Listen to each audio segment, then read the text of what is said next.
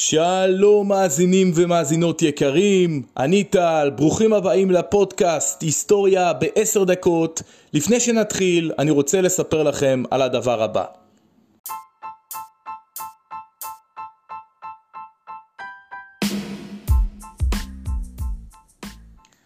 מחקרים מספרים שרכישת חוויות תורמת לאושר יותר מחפצים. מתי פינקתם את עצמכם פעם אחרונה בחוויה חדשה ומסעירה? Funzing, אתר הפנאי המוביל של ישראל. הרצאות, סיורים היסטוריים, סיורי טעימות, סדנאות, טיולים, מופעים ועוד ועוד ועוד. לתחילת ההרפתקה הבאה היכנסו לקישור המופיע בפרטי הפרק.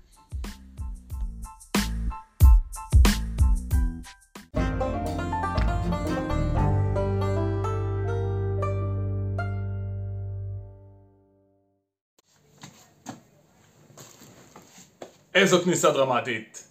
שלום לכולם, ברוכים הבאים לעוד פרק בערוץ שלי היסטוריה בעשר דקות. והיום פרק מיוחד על איראן. איראן, גבירותיי ורבותיי. איראן מראשית ההיסטוריה הקדומה מהתקופה של כורש הידוע שמוזכר בתנ"ך דרך האימפריה הפרסית ועד להסכם הגרעין ושאלת השאלות, למה אנחנו ואיראן לא כל כך אוהבים אחד את השני? הרי האיראנים לא גובלים, אין להם גבול עם מדינת ישראל, זה לא מצב של uh, לבנון וסוריה ובזמנו עם מצרים, שהיה אפשר uh, להגיד שיש איזשהו סכסוך uh, טריטוריאלי כלשהו. אז חברים, חזרו אחרי הפתיח.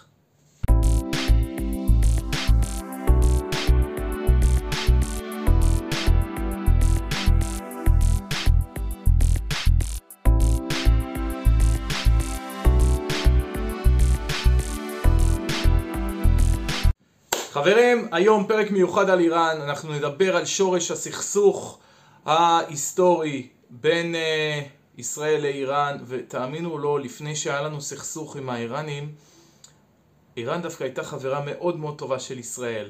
אז מי שעדיין לא עשה לייק, רשמו כמנוי, ובואו נמשיך את המסע הזה בערוץ של היסטוריה בעשר דקות. אז חברים, בואו נתחיל את הסרטון. נסביר קצת על איראן. קודם כל, אה, קצת רקע היסטורי עתיק על איראן, וכמובן אה, בגלגול הקדום יותר, האימפריה הפרסית. אז החל מהמאה השישית לפני הספירה, היה מלך שנקרא כורש. למלך הזה היו הרבה כיבושים, ואותם כיבושים יצרו את האימפריה הפרסית. אותה אימפריה שהתחילה מהמלך כורש החזיקה כ-300 שנה, ובשיאה הגיע עד לחופי הים התיכון. משנת 200 לספירה בעצם, אנחנו מדברים על כך שהאימפריה הפרסית אה, בגלגולה השני מה שנקרא, שנקרא האימפריה הססנית, מקווה שאני אומר את זה נכון. במאה השמינית לספירה, אז האימפריה הפרסית בעצם נכבשה על ידי האימפריה המוסלמית. במאה ה-16 אה, לפני כ-500 שנה, האימפריה הפרסית חזרה להיות אימפריה, אך אה, אנחנו מדברים על התקופה, אמרתי, שאחרי כיבוש האסלאם את האימפריה הפרסית. רקע קטן, משפט ממש קצר על האסלאם. האסלאם ברובו בעולם הוא אסלאם סוני. האסלאם הם מחולקים לשני זרמים מרכזיים, סונים ושיעים. רוב העולם בעצם, האסלאמי הוא סוני. השיעים זה למשל איראן היום היא שיעית. הסונים בעצם האמינו שאחרי מות הנביא מוחמד לא היה לו מחליף. והשיעים הם בעצם מאמינים שאחרי מות הנביא מוחמד אז עלי הוא בעצם החליף, הוא זה שבעצם אה, נקבע לרשת את הנביא מוחמד. אז כמו שאמרתי אנחנו מדברים על המאה ה-16 לפני כ-500 שנה שבעצם האימפריה הפרסית אה, בעצם הפכה להיות אה, שיעית. היה מלך שנקרא השאה, שאה זה היה כינוי למלכים הפרסים. אז בתחילת המאה ה-20 הייתה התקוממות עממית נגד השאה. השאה בעצם היה כינוי של מלכי פרס, כמו שאמרתי קודם לכן. בשנת 1943 האיראנים, האימפריה הפרסית כבר הפכה להיות איראן באיזשהו שלב, בגלגול מאוחר יותר. אז האיראנים אה, בעצם קיבלו עצמאות אחרי שהשתחררו מהכוחות הבריטים והרוסים ששלטו שם אה, באותה תקופה. שנות החמישים נבחר מנהיג איראני, ראש ממשלה, מוחמד מסאדק, נבחר בבחירות, הייתה לו מדיניות של ניתוק מהמערב ובכלל מדיניות אה, כלכלית של העלמה ובעצם ארגוני ביון בריטים ואמריקאים, שימו לב, הפילו בהפיכה צבאית את השלטון של מסאדק והחזירו את שלטון השאה. ושלטון השאה בעצם היה שלטון של מונרכיה אבסולוטית, זאת אומרת שלטון מלוכני אה, לכל דבר מבחינת זה שהמנהיג הוא הכל וכל מה שהמנהיג אומר עושים. לשאה קראו אה, מוחמד רזה פהלאווי. שימו לב, אז החל משנות החמישים, שישים והשבעים, האיראנים בגדול היו בקשרי ידידות מאוד מאוד עמוקים עם ישראל. זה הגיע עד כדי כך שהיינו בקשרים צבאיים ומודיעיניים עם האיראנים וגם, שימו לב, זה הגיע מצב של מכירת נשק. אנחנו למשל אה, מכרנו נשק לאיראנים. 1979 האירוע שלאחריו האיראנים לא יחזרו להיות מה שהיו.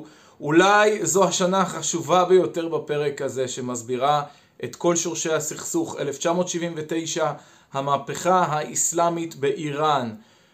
מה הסיבה המרכזית למהפכה האסלאמית באיראן? בגדול משטר השאה אמנם היה מאוד ידידותי למערב ולישראל, אבל בתוך איראן זה, הוא יצר מצבים של עוני מחפיר, וזה היה מן הסתם מונרכיה אבסולוטית, משטר אה, בעייתי אה, עם המון המון שחיתות. השאה והמקורבים שלו שחו בזהב, תרתי משמע, בעוד שהעם הפשוט, האיראני הפשוט בעצם, אה, היה במצוקה כלכלית נוראית. זה יצר זה בעצם תסיסה של מחאות אלימות של סטודנטים ובכלל בהמשך של שאר האזרחים וכמובן הפגנות המוניות. בסופו של דבר, במאי 1979, אה, השלטון נתפס על ידי בעצם המנהיג המהפכן המוסלמי האדוק, שבעצם מה שהוא עשה הוא אה, ניצל את המצב הזה כדי בעצם לבוא ולהגיד, תראו את שלטון השאה, הוא מנוגד לעקרונות האסלאם, בואו נחזיר עטרה ליושנה, בואו נחזור להיות מוסלמים כמו פעם.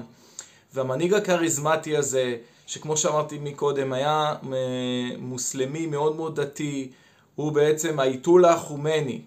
האיתולה החומני גם הייתה תקופה מאוד מאוד קצרה בגלות, אבל בסוף הוא חזר לאיראן כמנצח, אחרי שהמהפכה הושלמה, ובאמצעות איזה שהם מוסדות, מוסדות אה, דת של אנשים שמקורבים לחמינאי, אנשי דת, באמצעות מוסדות מאוד מאוד חזקים וגדולים, בעצם הצליח אה, להשתלט על כל איראן. עד היום המוסדות האלה של נאמני האייתולה, המנהיג של איראן, אה, בעצם נקראים משמרות המהפכה.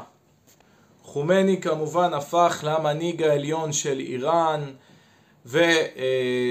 עם כל הצער בדבר, הגיעו הסוף ליחסים בין ישראל לאיראן וגם לארצות הברית ובכלל. האיראנים התנתקו לגמרי מהמערב, אה, להבדיל ממשטר רשע. אה, בהמשך האיראנים גם אה, החליטו להיאבק, לפתוח במאבק מזוין נגד ישראל, לא בצורה ישירה, אלא הם בעצם הניקו והיו אחראים על הקמה של ארגון החיזבאללה מפלגת האל בערבית, כמובן חיזבאללה אה, בלבנון, זרועה צבאית, אפשר להגיד את זה ממש ככה, זרועה הצבאית של איראן כנגד ישראל בלבנון, כיום גם יש ניסיונות אה, פרו-איראנים לעשות משהו דומה לא רק בלבנון אלא גם בסוריה. לא סתם, על פי מקורות זרים, ישראל תוקפת בסוריה פעם אחר פעם. אנחנו ניגע אה, בתוכנית הגרעין האיראנית, כמובן הנושא האקטואלי ביותר. אז אני אתחיל לספר שבעצם אה, מתחילת שנות האלפיים כבר יש ניסיונות אמריקאים ואירופאים בעצם למנוע מאיראנים את הפצצה.